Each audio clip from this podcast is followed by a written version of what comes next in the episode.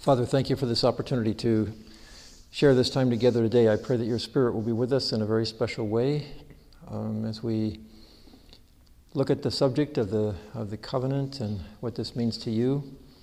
And uh, while this is a heady subject, God, and it's, it's not easy, I pray that you'll um, somehow uh, make that translation from our heads and the, and the heart, just the, the technical stuff we have to look at and uh, apply it to our hearts. We know if that happens, it'll be the work of your Spirit. And so we're very dependent upon you, God. We're dependent upon your Holy Spirit to do for us what we can't do for ourselves, to take this more than just, just academic knowledge and to somehow make it uh, make a difference in our lives. Um, I know that no one's come to this conference just for to gain a little knowledge. Um, they've come to have an impact on their lives, and we don't want this seminar to be any different and other things you're doing at this conference. So, um, and we're dependent on you, God, for that. I cannot do it, nor can just information do it. But your Spirit um, loves to do it. So thank you. We're, we're depending on you and, and thanking you for this opportunity. In Jesus' name, amen. All right. Um, here's what I would like to do. I don't know uh, if did you bring Bibles? How many here? How many Bibles do we have? Okay. Um, the way this works best is if there's participation.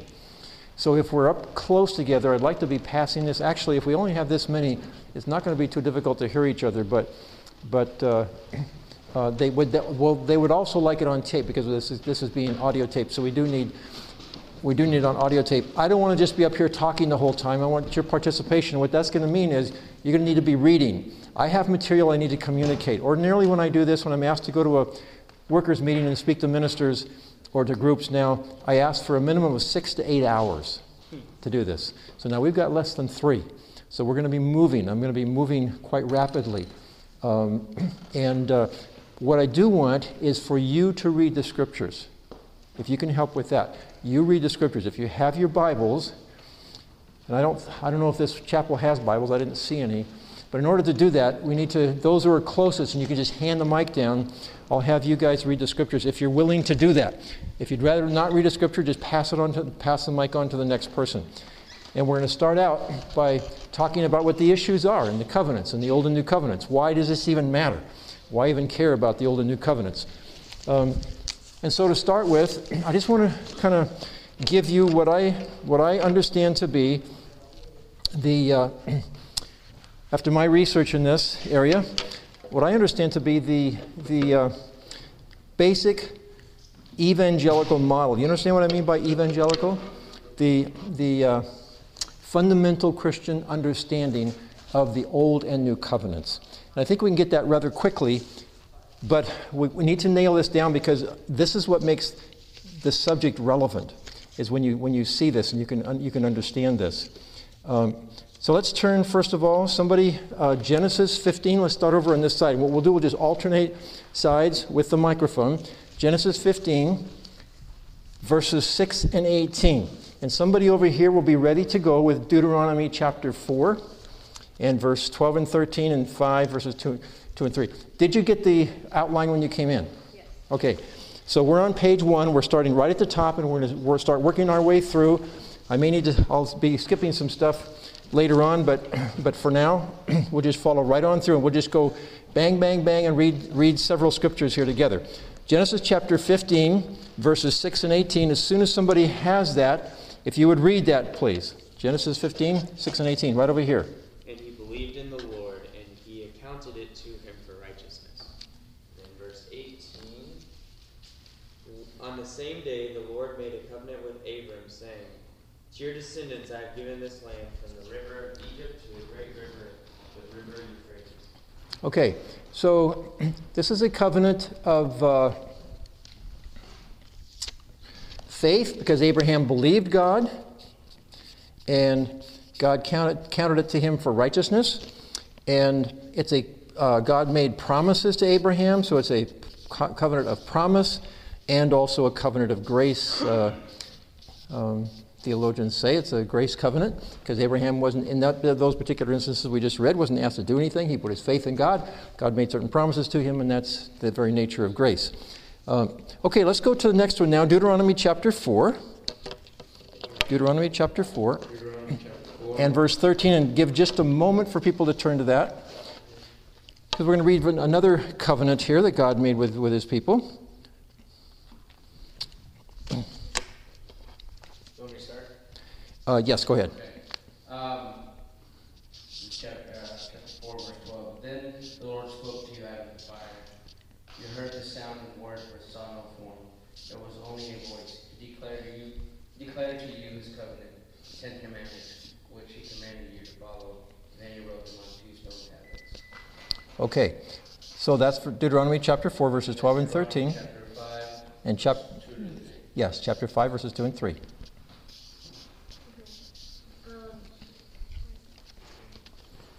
The Lord our God made a covenant with us at Horeb.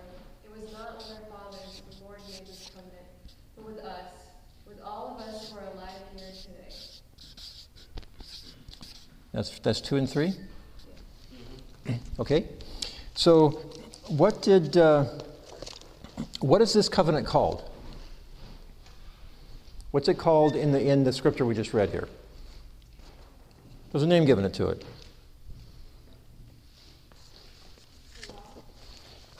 The law, yes, and even more specifically, Ten the Ten Commandments, right? Does it say that? Where does it say that? Says it 412. 412. says he wrote, um, he declared to you his covenant, the Ten Commandments, which he commanded you to follow, and then he wrote them on the two okay. So here we have, here we have uh, um, another covenant that God made with His people. Covenant that He made with Moses and Israel at Mount Sinai, and this was a covenant. It was it, the Ten Commandments were the were the kernel of the covenant. Now there was more to it than that, but the Ten Commandments were the heart of it, and uh, emphasis on obedience.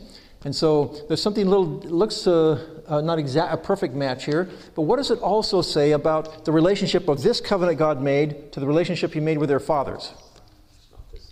It's not the same, right? It's not the same one. So there's something different about this. Now let's skip over to uh, Hebrews chapter 8, in the New Testament. And we're back over on this side, Hebrews chapter 8. Let's just take a moment to turn to it. Hebrews chapter 8. And we're going to read verses 7 through 9 and then verse 13, Hebrews chapter 8. Verse seven, for if that first covenant had been faultless, then no place would have been sought for a second. Because finding fault with it, he says, Behold, the days are coming, says the Lord, when I will make a new covenant with the house of Israel and with the house of Judah. Not according to the covenant that I made with their fathers in the day when I took them by the hand to lead them out of the land of Egypt, because they did not continue in my covenant, and I disregarded them, says the Lord.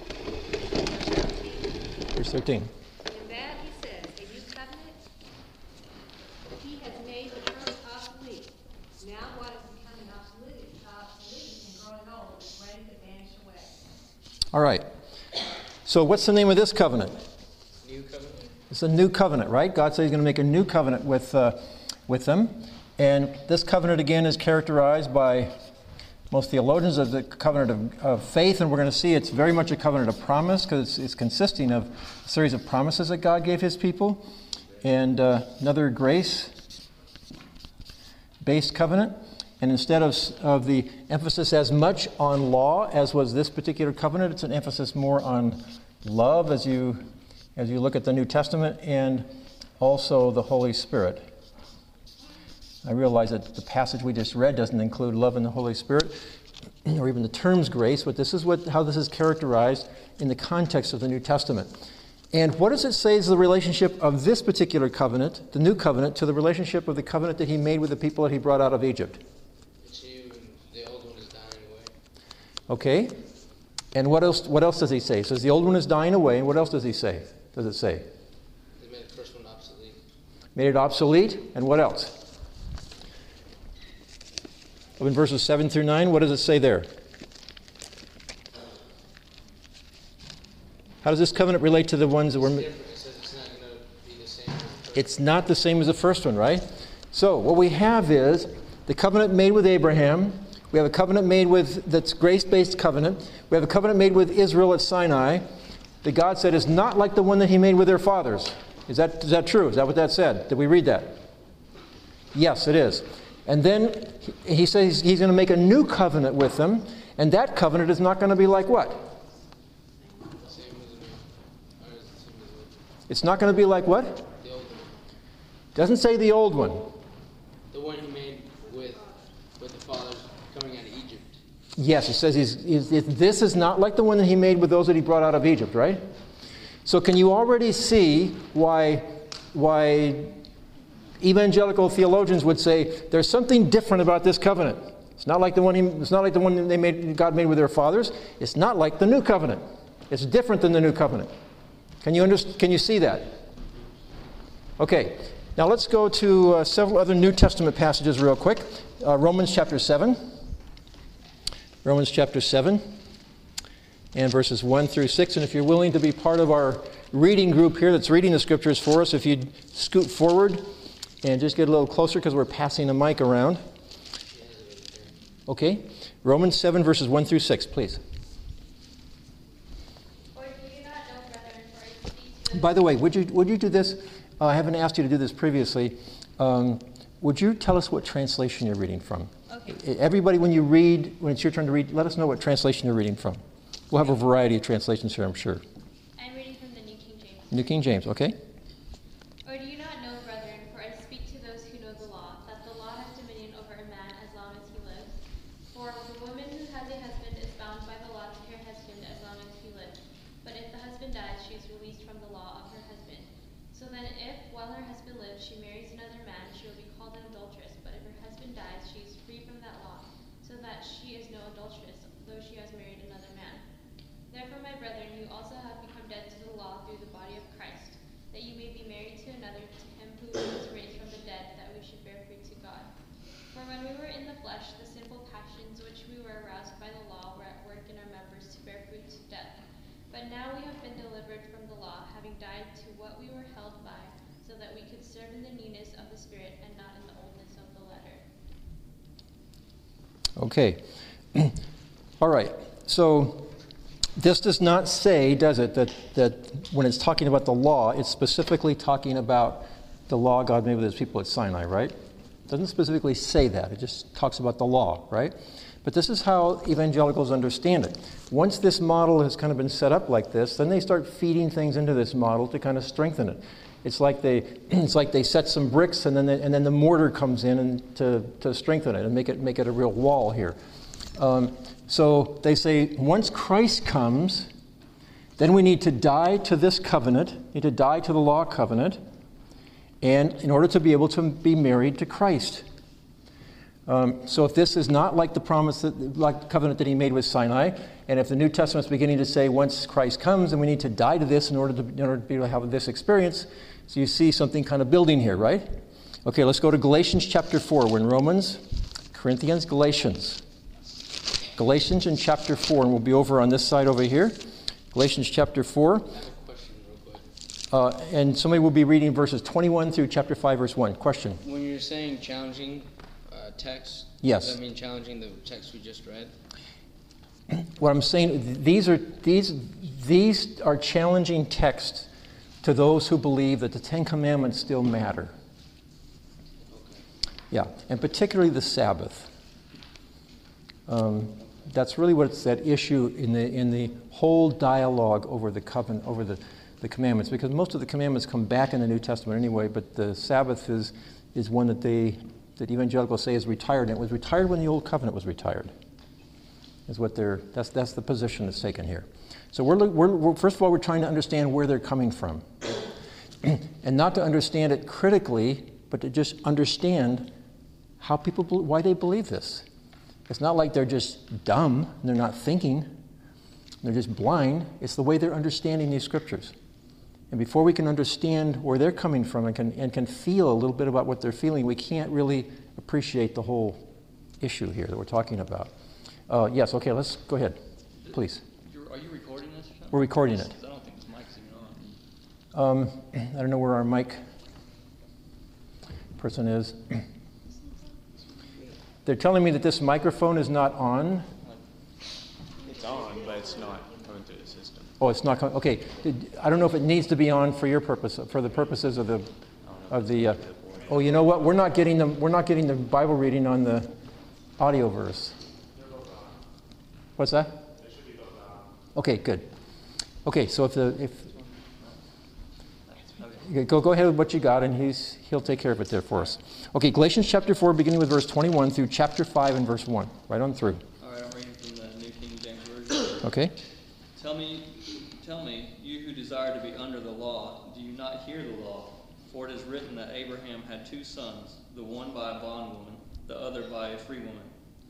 But he who was of the bondwoman was born according to the flesh, and he of the free woman through the promise. Which things are symbolic? For these are the two covenants, the one one from Mount Sinai, which gives birth to bondage, which is Hagar. For this Hagar is Mount Sinai in Arabia, and corresponds to Jerusalem, which now is and is in bondage with her children. But the Jerusalem above is free, which is the mother of all of us all.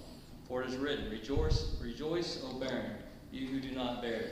Break forth and shout, you who are not in labor. For the desolate has many more children than she who has a, has a husband.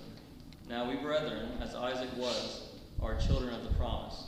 But as he who was born according to the flesh and persecuted him, who was born according to the Spirit, even so it is now. Nevertheless, what does the Scripture say? Cast out the bondwoman and her son, for the son of the bondwoman shall not bear her bear be heir with the son of the free woman. So then, brethren, we are not children of the bondwoman, but of the free. Of the free. Stand fast, therefore, in the liberty by which Christ has made us free, and do not be entangled again with a yoke of bondage. All right. So here he actually gets specific about what he's talking about, right? And what's the what are the what's the what's one covenant that he very clearly identifies?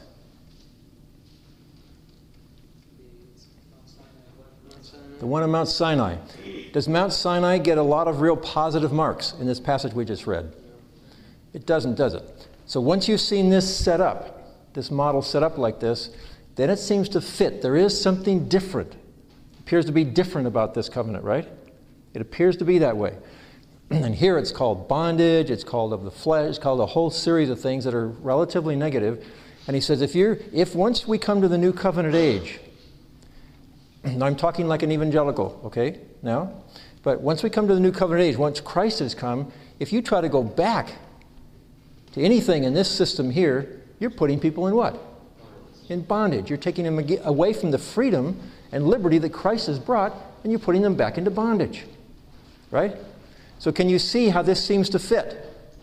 If I was giving a Bible study to somebody and I was just, and, and they were basically biblically illiterate, and I was just picking these passages and going through, you see how it seems to fit, right? Okay. All right, let's do one more. Let's do 2 Corinthians chapter 3. Well, no, while we're in Galatians, let's go to Galatians 3. Galatians 3, 22 to 25.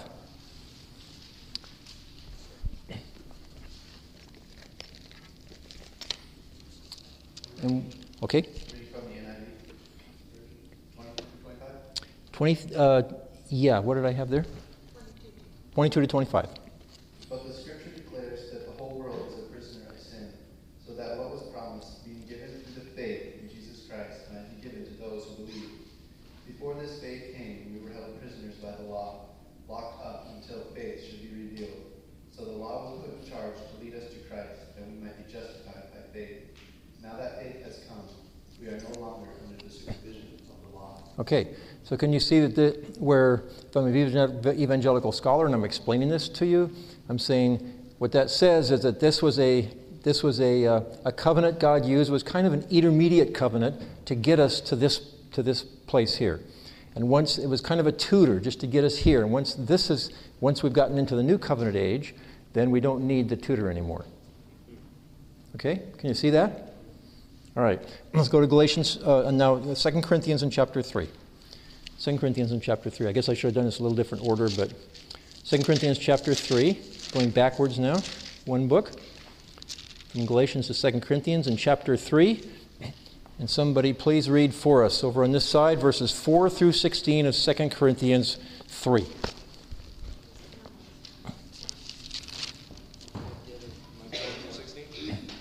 Yes, 4 through 16, please. 2 Corinthians 3. It's in the King James Version. Okay? But we have such trust through Christ toward God. Not that we are sufficient of ourselves to think of anything as being from ourselves, but our sufficiency is from God, who also made us sufficient as ministers of the new covenant, not of the letter, but of the Spirit. For the, for the letter kills, but the Spirit gives life. But if the ministry of death, written and engraved on stones, was glorious, so that the children of Israel would not, could not look steadily at the face of Moses because of the glory of his countenance, which glory was passing away, how will the ministry of the Spirit not be more glorious? For if the spirit of condemnation had glory, the ministry of righteousness exceeds much more in glory. For even what even what was made glorious had no glory in this respect, because of the glory that excels. For if what is passing away was glorious, what remains is much more glorious. Therefore, since we have such hope, we use great boldness of speech, unlike Moses, who put a veil over his face, so the children of Israel could not look steadily at the end of what was passing away. For their minds were blinded. For until this day, the same veil remains unlifted in the reading of the Old Testament, because the veil is taken away in Christ. But even to this day, when Moses is read, a veil lies on their hearts. Nevertheless, when one turns to the Lord, the veil is taken away. All right. So, again, do we have, uh, do we have the covenants here um, identified for us? Yes or no? Okay. And, and what, are, what are the covenants in mind? What does it appear like the covenants in mind are here? The Ten Commandments. Is that what would give you the idea the Ten Commandments are in mind? That's where they're all Talks about engraved on stone. Okay. What's that? Oh, because one was written and the other was engraved. Okay. The ministration of death was written and engraved in stone. All right. And, and is there another covenant in, in, in mind here as well? Yeah, Moses' laws. The law of Moses that he that he wrote down without telling Luke. Not besides the Ten Commandments, right? The Ten Commandments and the, and, the, and, and the other laws of Moses are in mind here? That's what this is talking about? Those were written down. What does he, what does he say in verse, what does he call it in verse 6? What else in verse 6? Yes, the new, okay, the New Testament. Does your translation have the Testament? Because the NIV has covenant there. It's the same word in Greek.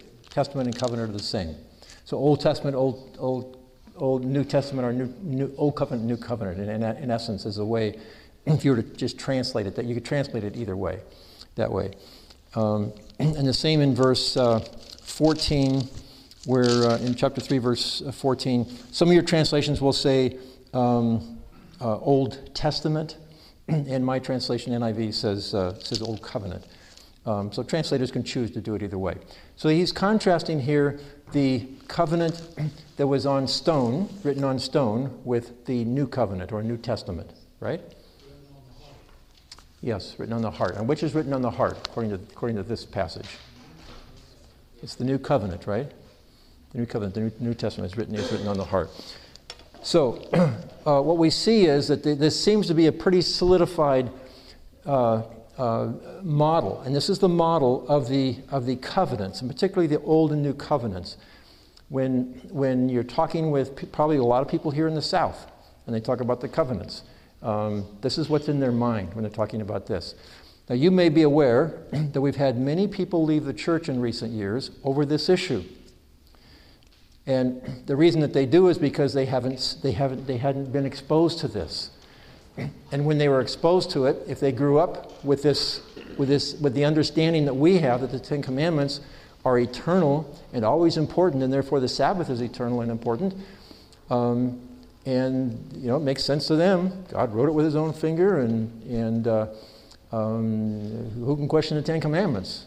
And uh, uh, but then when they're presented with with this information, and it's driven home to them, then it, they begin to question.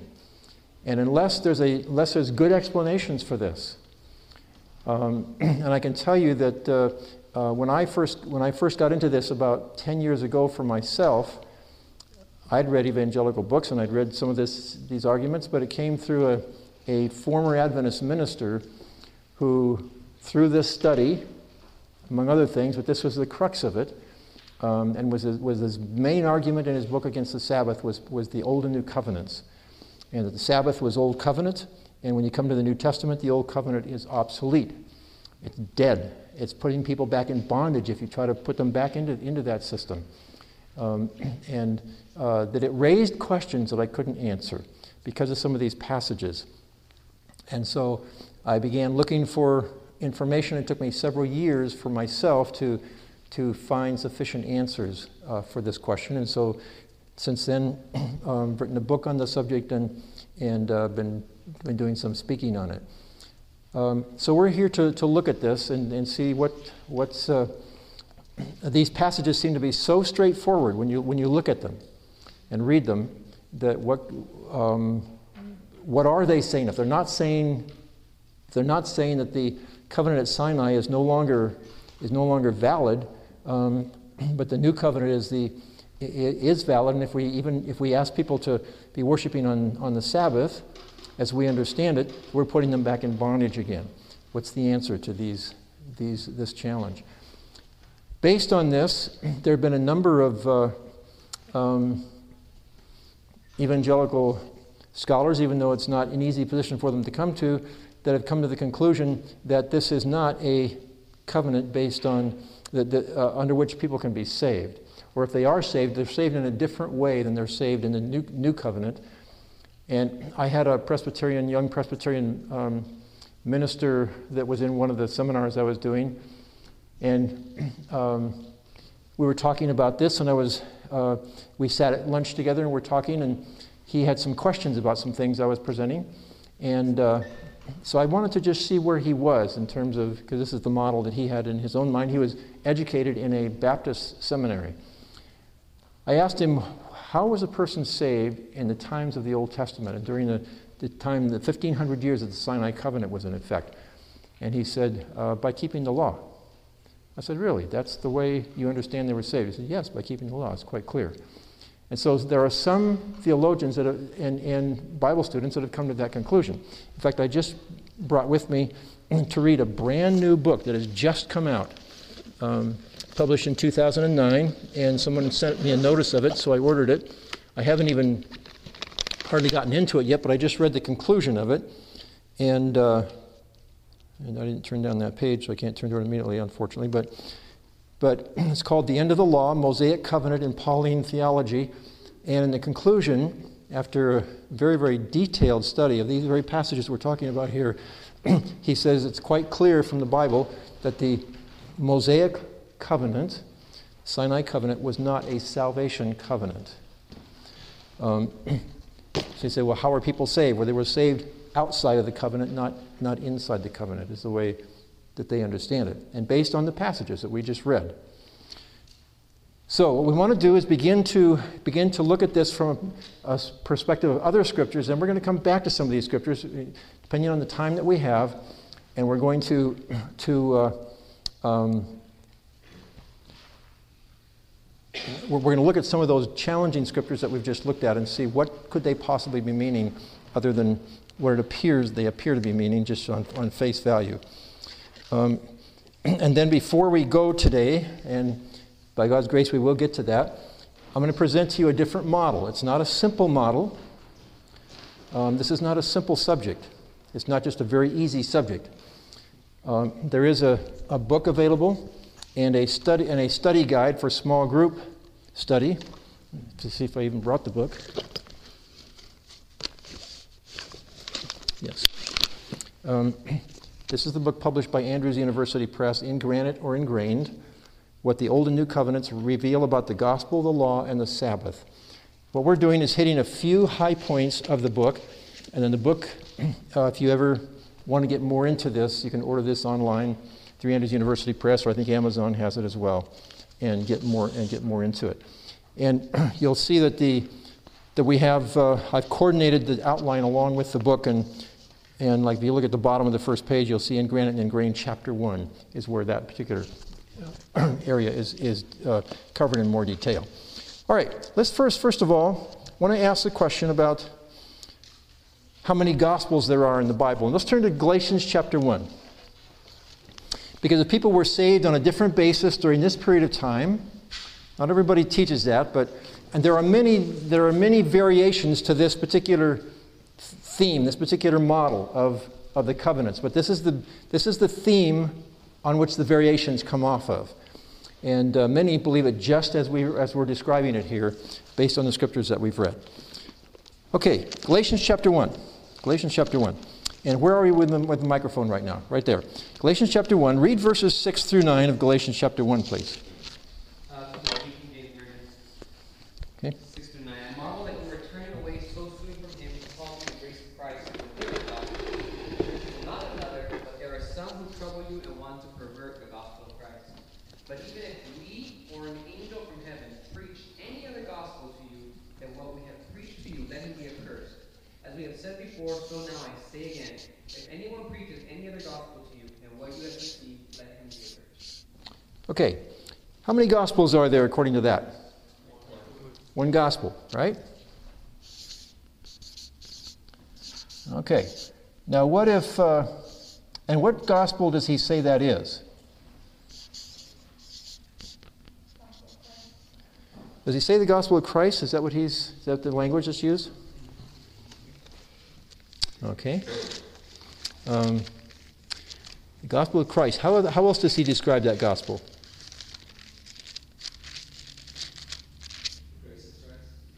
The grace of Christ? What else?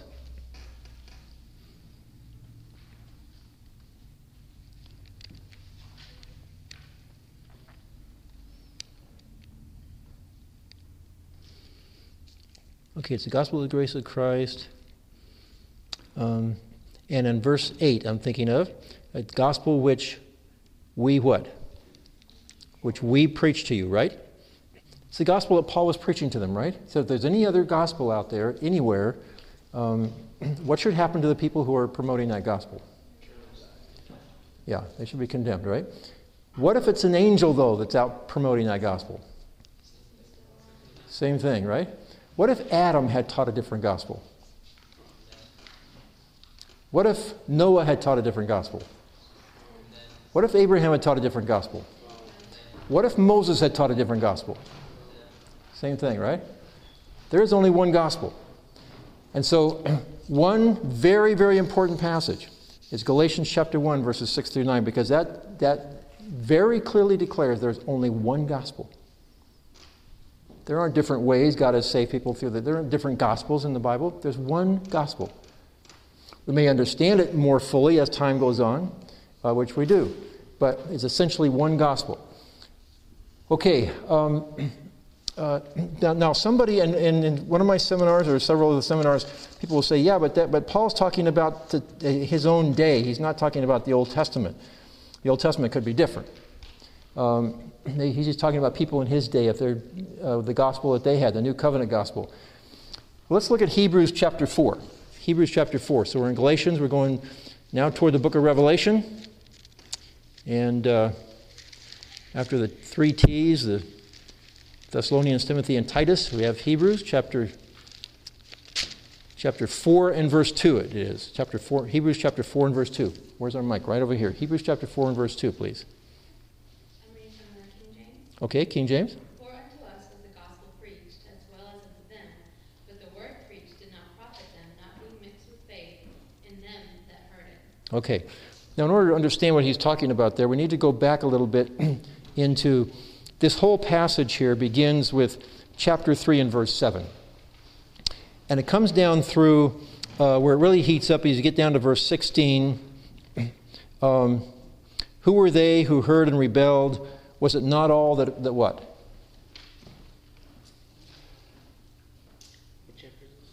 Chapter 3 and verse 16. Verses 16 and 17 And all that came out of Egypt. with those who came out of Egypt, right?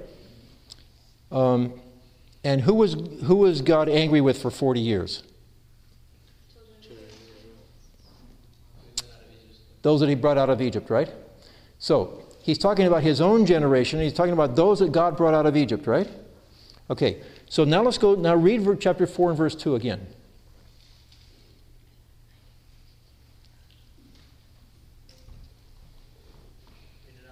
Hebrews chapter 4 and verse 2. For unto us was the gospel preached, as well as unto them. But the word preached did not profit them, not be mixed with faith in them that, in them that heard it. Okay, so Paul is saying, Unto us who live in this age, this, this generation, the gospel was preached, as well as unto who? As well unto them. And who's the them he's talking about? He's talking about those that came out of Egypt, those that got brought out of Egypt, right? So, in other words, the gospel was preached to them. Because Paul, uh, I mean, the, the, author of Hebrews, if it is Paul or whoever, says the gospel was preached to those who brought out of Egypt. So it's the same gospel in both eras. It's, essentially saying the same thing that, that, that Paul was saying uh, here, that is that there is only one gospel. There only has been one gospel. And the gospel that was preached to them was preached to us. So the gospel that was preached to us was also the same gospel that was preached to them. So it's a, it's, it's a unified one gospel. So therefore, whatever else can be said about this model, you cannot say there are different ways that God has, has had, had in mind to save people, or different, different standards God had for people by which, by which they're to be saved. And, and there's, only, there's only one gospel. Um, and so the same gospel was preached in both eras. Okay, and in Revelation 14, verse 6, that gospel has given a name. It's the everlasting gospel.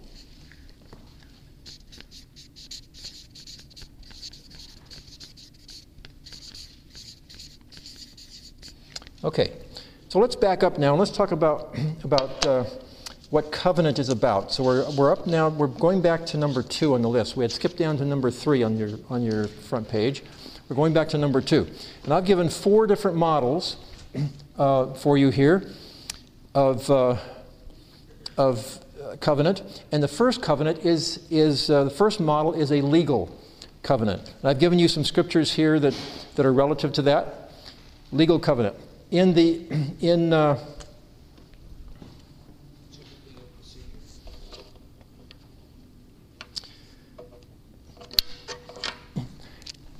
in the days of the New Testament, there were two words that were used for covenant. One was um, okay, syntheke, and the other was diatheke. And syntheke was a negotiated covenant.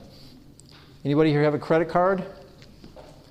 If you had a credit card or have ever had a credit card or your mortgage or you're, buy, you're buying a car, um, you understand what a syntheke covenant is, where you have certain terms you have to agree to and you get certain benefits. Uh, you, you both have certain benefits, right, for being in that covenant. And you negotiate on it. And the credit cards you may not be able to negotiate with a particular company, but you can shop around, right? So you can try to get the best deal you can.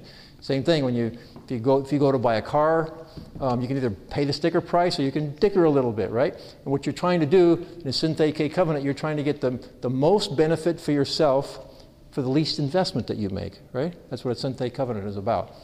Um, negotiated covenant. And uh, now the other was a diatheke.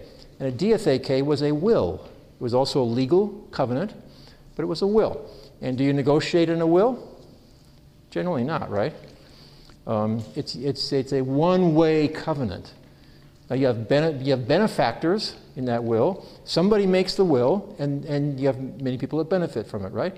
Or, or whoever the, the um, benefactors are, they're the ones that receive that. So of these two, of these two covenants, which, was, which term do you think um, the New Testament writers and the Old Testament as well, those who translated the Old Testament from Hebrew into Greek, they chose one of these words as well. Which one do you think they chose to describe God's covenant with us? Diatheke, unanimously. It's always diatheke. It's more like a will, right? And uh, we can think of his covenant as a will. It's, it's, it's, it's, it's what God has left us, what he bequeathed to us, in a sense. Um, okay, the second one is a um, servant slash slave and master uh, type of covenant. And I've given you a number of scriptures for that. You could also write, write down, uh, instead of Romans 8 1, write down Romans 1 1, where Paul calls himself a servant, servant of Christ, or slave of Christ. And add to that Philippians 2, verses 5 to 7, where guess who's called a servant there? in Philippians 2? Jesus is called a servant, right? So he was in a covenantal relationship with his father um, and uh, um, did not think it at all demeaning to be called a servant or a slave. Then you have the next one, the third one, C, is the parent child relationship. Parent child relationship. In Christ's Object Lessons, page 40, Ellen White wrote that, that uh, Jesus' favorite theme was the paternal character of God. The fatherly character, the parental character of God. That was his favorite theme. And if you, if you, if you ever have a child, or if you have a child, or you ever, or, or you ever do have a child, um, you may never say to that child that you're in a covenant relationship with them, but you are. It's one of the strongest covenants on the planet. Parents will give their lives for their children. That's really what covenant is more about. It's more about that than it is thinking of a will, thinking of a slave and master. It's much more about that kind of relationship. A covenant is because in a parent child relationship, you don't have this operating. You don't have, the parents, um, uh, uh, from parent parental viewpoint, you don't think of what, what's the cheapest way you can get by for your children. You want the best you can for them um, in every possible way, even if it brings some sacrifice. There's some sacrifice involved, even if it may involve uh, your life in, in emergency cases. You're willing to give that up for them. And that's the, that's the, the next model of relationship. This is the one that God is God, one of God's favorites, but his very favorite of all, I believe, is the next one, the highest one on the list. that is the marriage relationship. The marriage relationship. Because in a parent child relationship, you don't have a choice involved on the part of the child, not to start out with. The child has total dependence on the parent, but hasn't chosen that. But in a marriage relationship, you have a choice. There's choice involved. And um, this, is the, this is the model that when God's talking about his covenant, that he loves to use this when he can. Now, it's very sparingly used in Scripture, the relationship between, between uh, God and his people as a marriage relationship, but it is used. It's used at just the right times. In fact, when you, in Ephesians chapter 5, it's the longest passage we have in the Bible of the relationship of how a husband and wife relationship should, should be. The highest model for a husband and wife relationship. And when Paul comes down to the end of that in Ephesians chapter 5, he says, What I'm really talking about here is what? Anybody know? What I'm really talking about. He's been talking about husband and wife relationship all the way along. Christ in the church. So what he's saying is that the relationship we have with Christ, that, that our covenant, God's covenant with us, is more like a marriage than like anything else. It's very interesting if you turn to Jeremiah 31, Jeremiah 31, where he's introducing, the, the, for the first time, he's introducing the concept of a new covenant. For the first time in Jeremiah chapter 31. This is quoted in, in uh, Hebrews chapter 8. It, this phrase does not occur there, but this passage, it's, it's the longest quotation, longest single quotation anywhere in the Old Testament that's quoted in the New Testament. It begins with 31. Um, time is coming when I'll make a new covenant with the house of Israel, etc. And it goes down to, and then in 32, it won't be like the covenant made with their forefathers and so forth. Then it goes down to the end of 32. It says, Because they broke my covenant, though I was what? Though I was a husband to them. Isn't that interesting? So when God, the, when God wants to um, uh, liken the covenant that he had with his people, adhere, by the way, this was a marriage relationship. This was not just a legal relationship. Now, when you, by, by evangelical scholars present this as just a cold, hard legal model that Jesus gave them. He just had all these laws, and if they obey the laws, then things will work out well for them. If they disobey, then, then they go down the tube. Um, but that's not the way God described it. He described it as a marriage relationship. And so that's the, that's the nature of his covenant. All right, what I want to do now is go to, uh, let's go to the next page. And I want us to look at, at uh, we're going to, to look now at the new covenant. When I got started in this area, when I first read that book and didn't know how to answer some of the questions that were raised by this particular model. Um, just in prayer, I just, in praying about this, didn't know really where to go to start. Um, but I seem to be directed to first understand the new covenant. Before doing anything else, understand what the new covenant is. And so I'm going to put down here new covenant.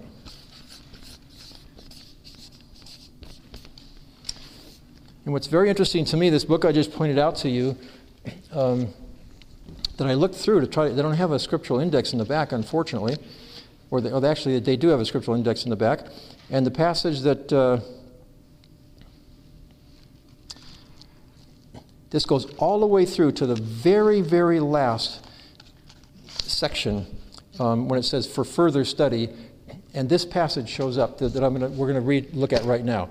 That entire book is talking about the end of the law, the, the Mosaic covenant in Pauline theology, which is contrasting Old and New Covenant, only refers to this as something that should be studied for the future. It doesn't even deal with this. And yet, what we're going to look at right now is the only definition anywhere in the Bible of what the new covenant is. And you need to know this. You need to know. If somebody starts talking to you about the covenants and starts, starts talking to you about and, and starts getting into some of the passages we read, some of these difficult passages, you need to be able to say, well, tell me exactly what the new covenant is.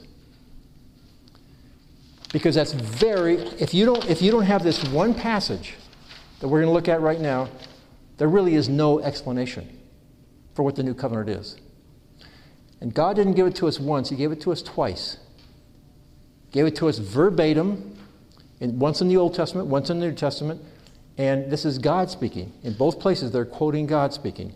And God says, This is the covenant.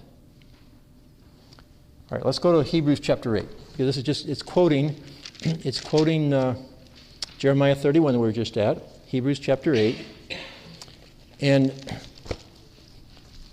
somebody read verses 10 through 12 of Hebrews chapter 8, please. 10 through 12, Hebrews chapter 8. This is the New King James Version. Okay? For this is the covenant that I will make with the house of Israel after those set, after those days, says the Lord.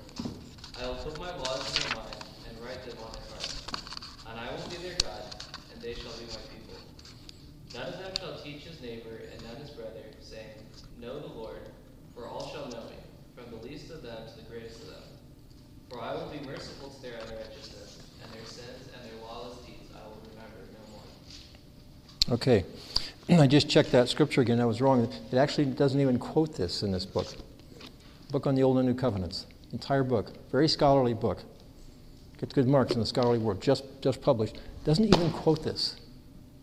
How in the world can you talk about the Old and New Covenants and not quote this? I don't think it's possible. That's why you've got to know this. You've got to, you've got to know these scriptures, have some reference in the back of your Bible or something, and chain reference them. Galatians 1, 6 to 9, Hebrews 4, verse 2, and Revelation 14, 6, showing that the ever, what the everlasting gospel is, the gospel that was preached all the way through.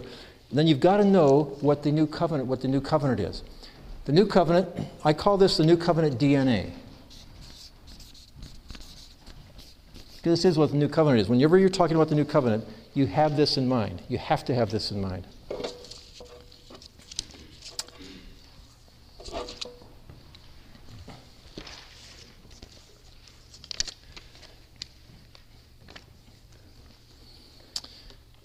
And it's based on four promises. And according to Hebrews um, chapter 8, verses 10 through 12, what's the first promise that God made? When God says, This is the new covenant, right? Does he say that? In verse 10, this is the covenant, right? This is the covenant that I'm going to make with the, with the, with the house of Israel. Um, and this is the one that he's talking about uh, in uh, verse 8, where he says, I'm going to make a new covenant. By the way, just so I don't forget uh, uh, to say this, what is the, uh, who was the new covenant made with? It was made with Israel. Is that right? How do you know that for sure? Because it says it, right? Verse 8 and verse 10 of Hebrews 8 both say this is the covenant that God is going to make with Israel. It's the new covenant he's going to make with Israel, right? Who was the Sabbath made with? It's made with Israel. Not that it wasn't a creation, of course it was a creation. But in the, in the covenant that God made it made with his people at Sinai, um, the Sabbath is made with, with Israel. And in Exodus, in Exodus uh, 31, verses 12 and 17, God made the, um, the Sabbath a sign between him and who? Between him and the, and the children of Israel. In Exodus 31, verses 12 and 17. And this is a passage that is, general, that is often used by scholars to say that, that uh, the Sabbath is not for the New Covenant era because it was made with Israel. Very clearly made with Israel. Right? And what you do when that, that'll, that'll come up. If you're studying with people, particularly here in the South, if you're studying with people about the Sabbath, that's going to come up if they're knowledgeable about the Scriptures. That the Sabbath was, God made a, a sign between Him and Israel. Not Him and, and New Covenant people, not Him and the Gentiles, converted Gentiles. And so what you ask is, um, well, who was the New Covenant made with? And the answer, of course, is it was made with Israel, right? And so the question is if the Sabbath is no longer valid because it was made with Israel, what about the New Covenant? And I've not found anybody yet that can answer that question. No one. I'm working right now on a, on a book on the Sabbath with three evangelical scholars one Lutheran, one Presbyterian, and one Baptist. And, um, and the, this particular book is, pub- is going to be published by a non Adventist publisher, B&H Publishing. Um, they contracted, they, they contacted these different scholars, and I just got in through the back door because Dr. Bacchiocchi died in the middle of the project, and they got a hold of my book on the covenants, and so they asked if I would fill in for him. And so, um, and the way it goes is we each submit our paper as to why we think our position is the most biblical one. And then we get each other's papers and we get to critique each other. And then there comes a final response. Now we're right in the middle of this. I've just sent, I've sent my initial uh, essay in, and then I, got, I received their essays, and I've sent my critiques of their essays in. And at the end of each of my critiques, I asked a question of every, I asked several questions of every one of them. And of each one of them, it just happened to be because of the way their paper was presented, I had a chance to ask the question. If the Sabbath, because they refer to the Jewish Sabbath, they're constantly referring to the Jewish Sabbath based on the fact that it was given to Israel. And so I was able to ask the question. I haven't gotten their responses yet, but I'm very curious to see what these responses are. I asked every one of them if the Sabbath is Jewish because it was given to the Jews, given to Israel, why is not the New Covenant? Is the New Covenant also just a Jewish covenant? There is no place else, anywhere in the Bible, where the New Covenant is defined other than what God says I'm making this covenant with Israel. I'm making this new covenant with Israel. So those are very, very important uh, points, but it doesn't deal with all the other stuff we've read yet. Um, they're very important points. Okay, what I want to do is let's identify these promises. What are the promises that were given um, that make the new covenant new? What, in other words, God's defining the new covenant, and He defines it by, on the basis of four promises. And what are those promises? What's the first one? How does it actually read?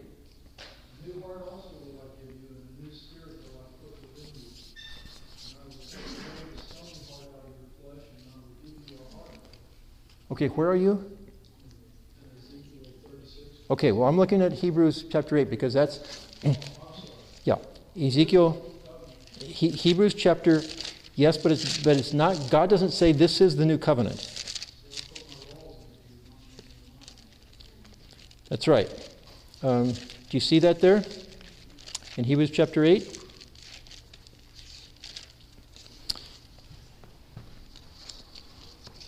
Promise 1. I will put my laws in your heart and mind.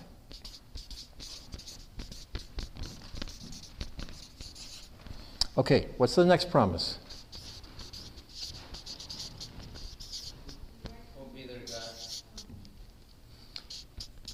I will be their God, and they my people, right? Okay. And what's the next one?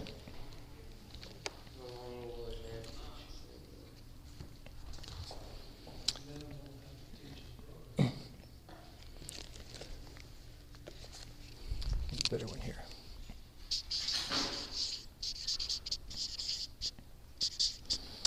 I'm going to put everyone will know me, okay? We won't have to teach other people about God because everyone will know, know them.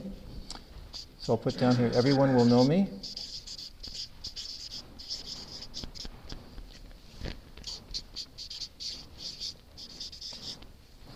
And the last one?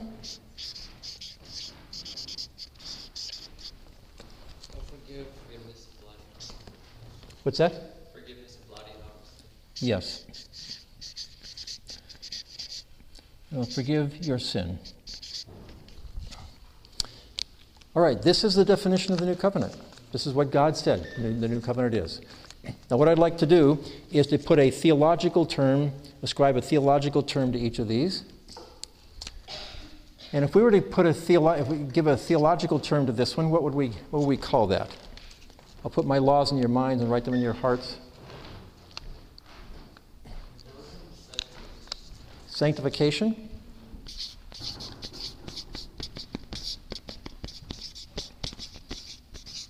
What about this one? I'll be your God, you'll be my people.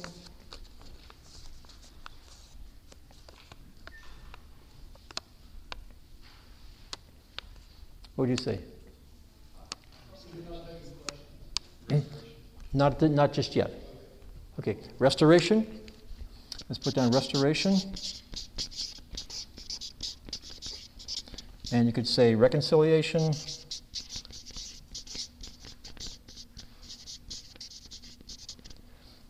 And uh, I'm going to come back to this one. What about this one? Forgiveness of sin. Judgment? Justification? And put down justification.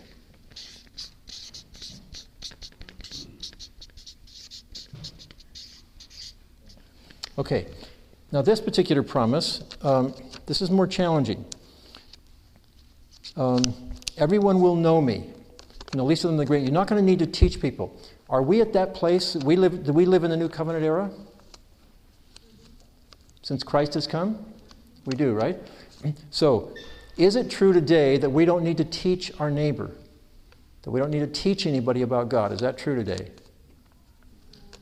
Because we're in the new covenant era, right? One of the promises of the new covenant is you're not going to need to teach anybody anymore about God. Is that right? Is that true? Is that what that says in Hebrews 8 and verse um, 11? It tells them what? Does it say that? What does it actually say?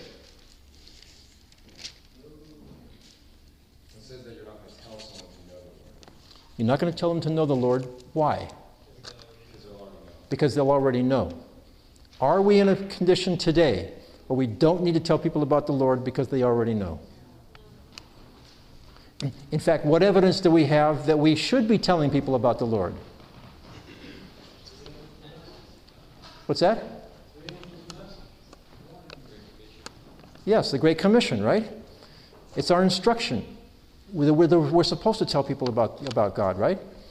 Okay, so what this is doing, this, is, this, this reveals a very important uh, um, concept about the new covenant. The new covenant, while it's underway, is always reaching toward ultimate fulfillment at what time? What time? The second coming of Christ. The new covenant will never be totally fulfilled until Jesus comes. Not totally. Now, it will, now, of course, God's our God and we're His people, of course. He forgives our sins, yes, that's true. And He's writing His laws in our minds. But it, when Jesus comes, and in the, in the kingdom of God, this will be fully true, won't it? That the law of God will be written in the hearts and minds of everyone, right? He'll be fully, in fact, this language is right out of uh, Revelation 21 and 22, where it says God will come and He'll dwell with us, He'll take up His, his residence here, And he'll be our, his, he actually says, I'll be your God and you'll be my people. Uh, actually quotes this language. Are we going to need to teach people about God in the, in the kingdom of God? We need to teach people about the Lord. Is everybody going to know him at that point? They are, right? So the, the new covenant is ultimately going to be fulfilled at that time. It's a work in progress, continues to be a work in progress, um, the new covenant. And uh, um, sins will be, there'll be no more, then they'll be, they'll be fully, totally. Not that, they're not, not that we're not forgiven now, but uh, um, okay, this, this then is the new covenant. And when you look at this, sanctification, restoration, reconciliation, I'm going to put down here um, revelation.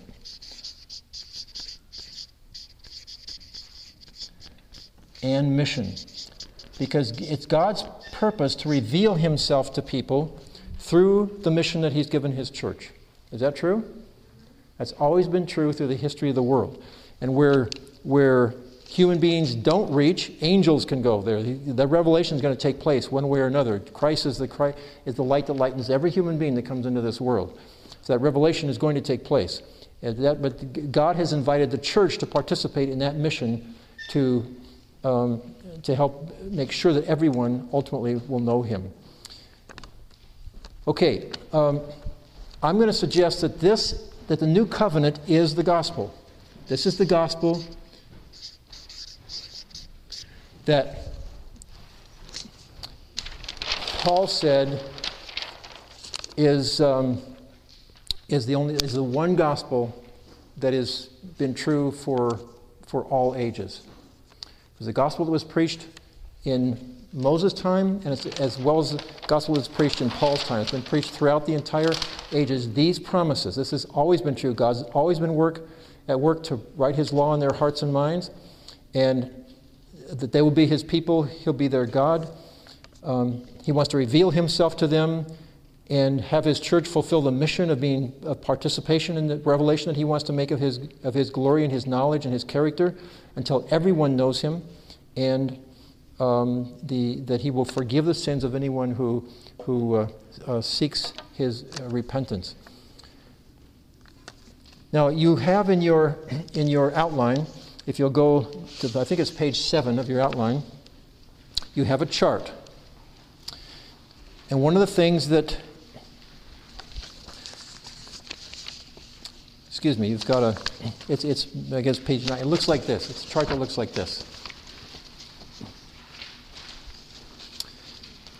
One of the things I discovered in my study was that these four promises, you'll see down the left side of, the, side of the page, you have these four promises. The covenant across the top of the across going horizontally, you have you have different uh, uh, things going on. But down the left side of the page, you have the covenant was made by God with Israel, and it's the, the various gospel provisions or the promises of the, of, the, of the covenant. First of all, you, I will write my law in your hearts, is the promise one, sanctification. I'll be your God, you'll be my people, reconciliation. All will know me. That's mission or revelation. And I will forgive your sins, justification. Then, as you move across from right to left, what I discovered was that these promises occur explicitly or they're implied in every covenant that God has made with his people. And they show up in clusters throughout the Old Testament as well as in the New Testament. You have the everlasting covenant, which we'll get to a little later. At creation, do you believe that at creation, God had, uh, Adam had God's law written in his heart and mind? I believe that's quite clear when God said he made everything good. That his law was initially written in their hearts and minds. He didn't have to teach them these things, they were written there. And was, was, were Adam and Eve um, his people and was he their God? Absolutely. Um, did they know him? Did, did people need to teach them about him? No, because they had personal communication with him, right? Um, and so they were new. Now they didn't have their. They didn't need forgiveness at that point, but forgiveness was already in the heart of God. There's numerous scriptures that indicate that forgiveness, should they, should something happen, uh, that they that they fell away from Him, the provision for their forgiveness was already in God's heart. He'd already made provision for their forgiveness. And we saw that immediately after they sinned when he came in and uh, he told them about the, about the, uh, the seed that would come and that the serpent would crush his heel, but that the, the seed would, would uh, ultimately crush the head of the serpent. And so that provision was already there, even though they didn't need it until they fell. And so, really, Adam and Eve were new covenant people, you could say. In fact, the new covenant, the new covenant DNA is all the way through the Old Testament. And if you go back to page one in your outline, or page two in your outline, and about the middle of the page, it's number four, and it's F. You see the New Covenant Gospel at Sinai? New Covenant Gospel at Sinai? Um, see how we're doing on our time here. It's 3 o'clock. I think we're not going to look all these scriptures up right now. Ordinarily, ordinarily this is a six to eight hour seminar. And so we're trying to do a lot in a shorter period of time here. I think I'm going to skip that for right now.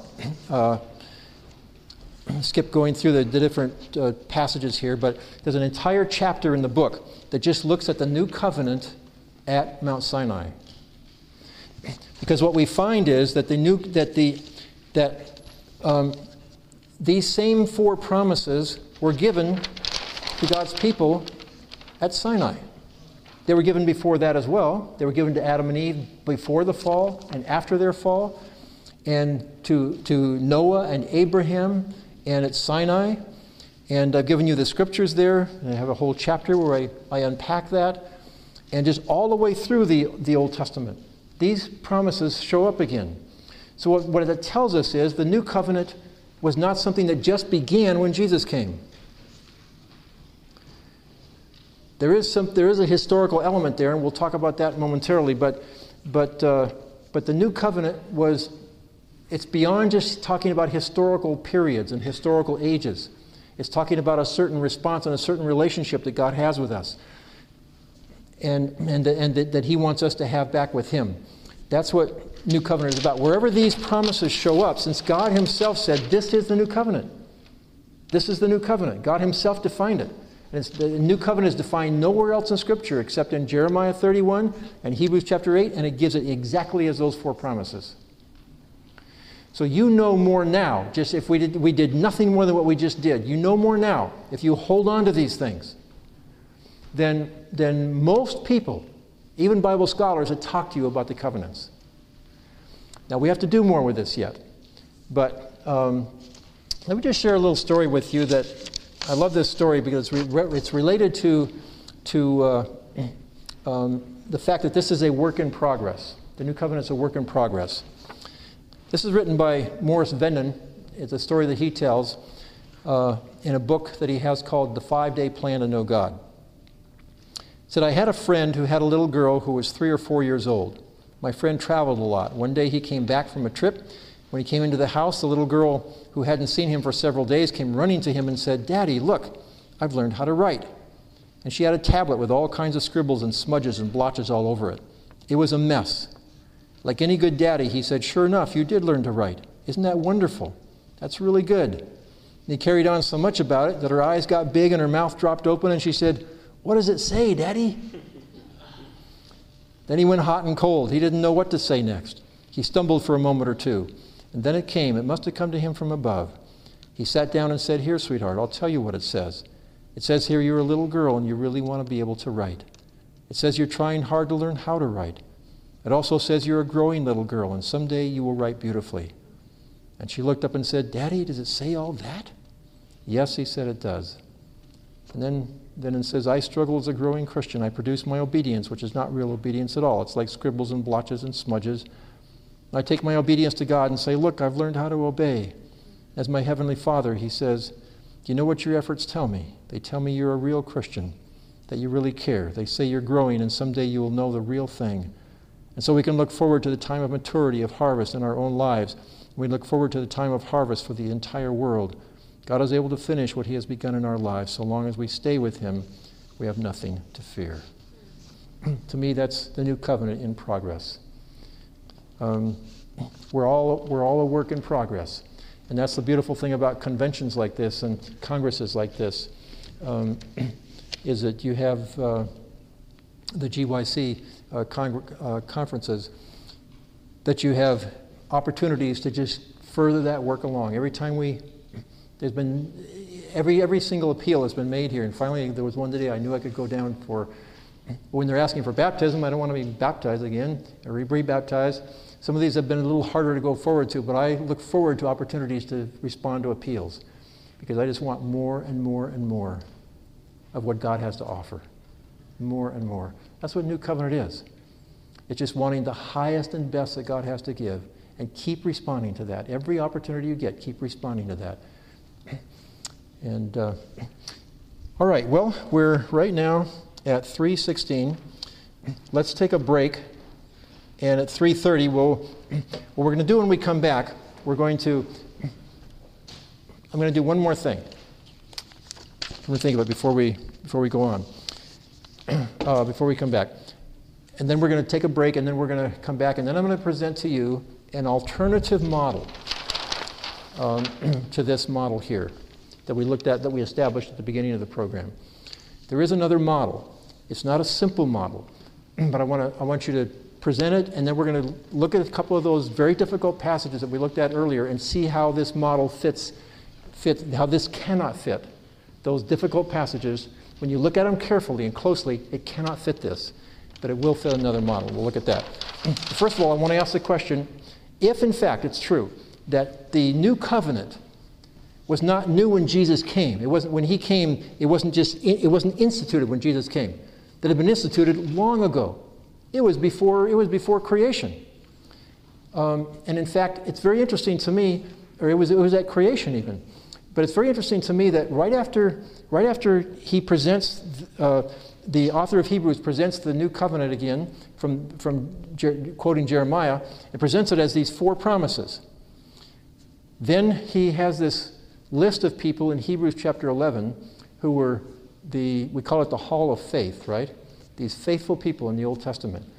And he does that because essentially what he's doing, he's saying, here were new covenant people living in the Old Testament period. And that is exactly right. Because those people were people in, in, in, whom these four principles were in process in their lives. They were new covenant people, living before the, the, the New Testament era, so to speak, before Jesus came. So, why then is it called New Covenant? Why is it, why is it called that? Well, let's look at Hebrews chapter 8. I'm going to give you just two scriptures and then we're going to take a break. Hebrews chapter 8.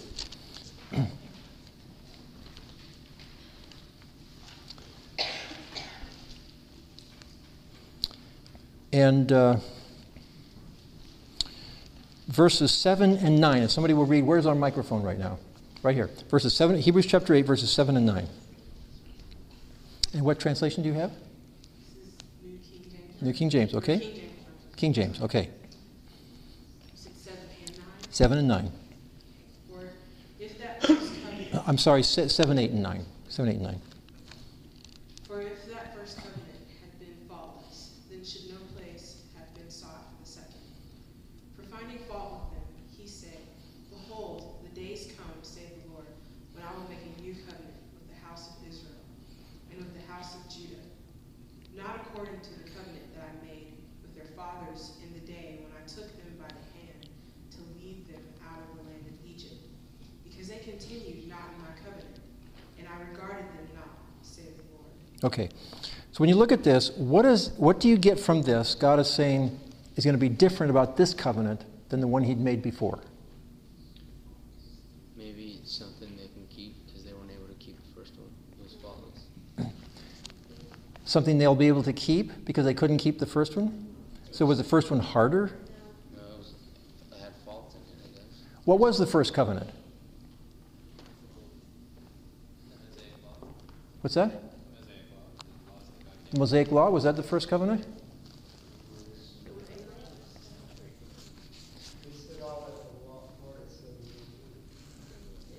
Okay.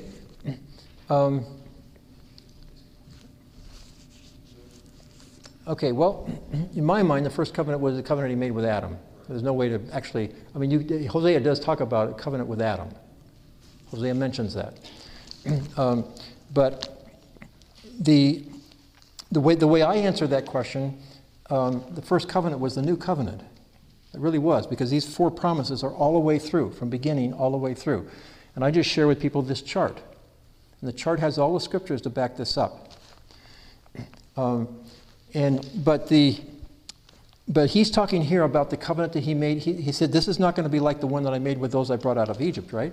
So, what was the difference between those that he brought out of Egypt and the covenant that he's making? What, what does he say the difference is?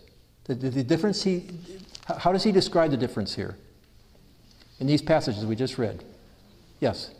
He said the one, the covenant they made with their fathers at Sinai, they couldn't keep it because they attempted in their own strength to keep it. But He didn't say they couldn't keep it. He said they didn't keep it, didn't he? They didn't keep it. He found he, uh, in verse eight. He said God found fault with the people, right? And in verse nine, um, it will not be like the covenant I made with their forefathers because they did not remain faithful to my covenant. That's the way mine reads. I'm not sure how yours reads, but in other words, because they didn't, they didn't, they weren't faithful to it, right? And so, what is it about the about the about just giving these same promises over again that's going to be different? Well, look at Matthew 21 for a moment. Matthew 21. In Matthew 21, we have a, a parable. Um, and the parable is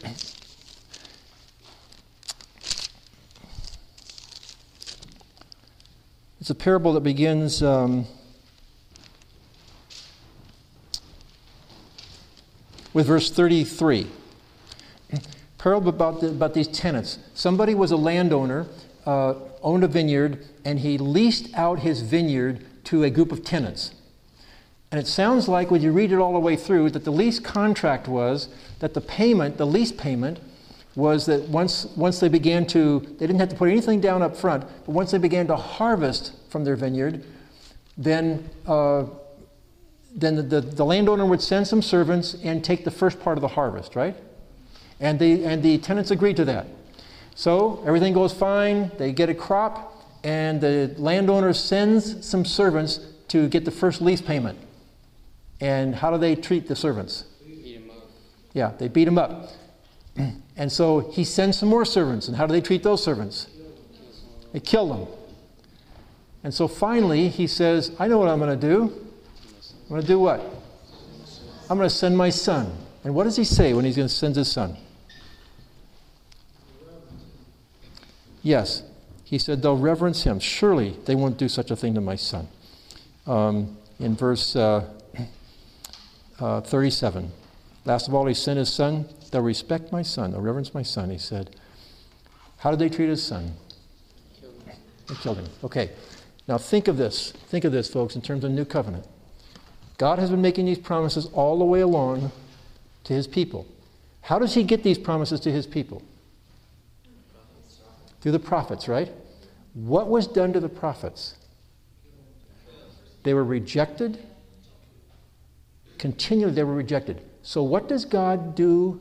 He comes to a point in history and he says, What? I know what I'll do. I'll send my son. And can you hear him saying, Surely they won't do this to my son? Can you hear him saying that? So, one of the things that makes the new covenant new is God sending his son with these same promises. And we're going to actually see the promises lived out in this life. And that makes them new. In a sense, they're the same promises, but in a sense, they're not the same promises. Turn to 1 John, or, or yeah, 1 John chapter 3.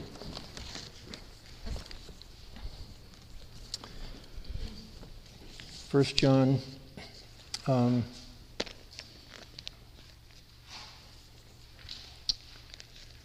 chapter 2. 1 John chapter 2. That's just, just before the book of Revelation. 1 John chapter 2. And somebody please read verses 7 and 8 of 1 John chapter 2. And, and, and follow very carefully what, what, what he's saying here. 1 John chapter 2, verses 7 and 8. This is from uh, the NIV Bible. Okay? Uh, Dear friends, I am not writing you a new commandment, but an old one, which you have had since the beginning. This old this old command is the message you have heard. Yet I am writing you a new command. Its truth is seen in him and you. Because the darkness is passing and the true light is already shining. Okay. What is this commandment it's talking about? Do you know? Yeah, it's commandment of love, and that's very clear because in 2 John um, and verses uh, 5 and 6, he says, I'm not writing a new commandment, but one we've had from the beginning. I ask, we love one another. This love is that we walk in obedience to his commands. And his command is that you walk in love. And so it, that's the love commandment. Now, here's a question Was this a new commandment? No? He says here, I'm writing you a new command. In verse 8, doesn't he? 1 John chapter 2 and verse 8. Does he say I'm writing you a new, new commandment? He does, but he also says that it had it from the beginning. Okay. So was it a new commandment? Yes or no? no How many say it was a new commandment? How many say it wasn't a new commandment? It's only new. It's only new because it's through him that's that it's shown. Is what it says here. Okay. What did he say? Okay.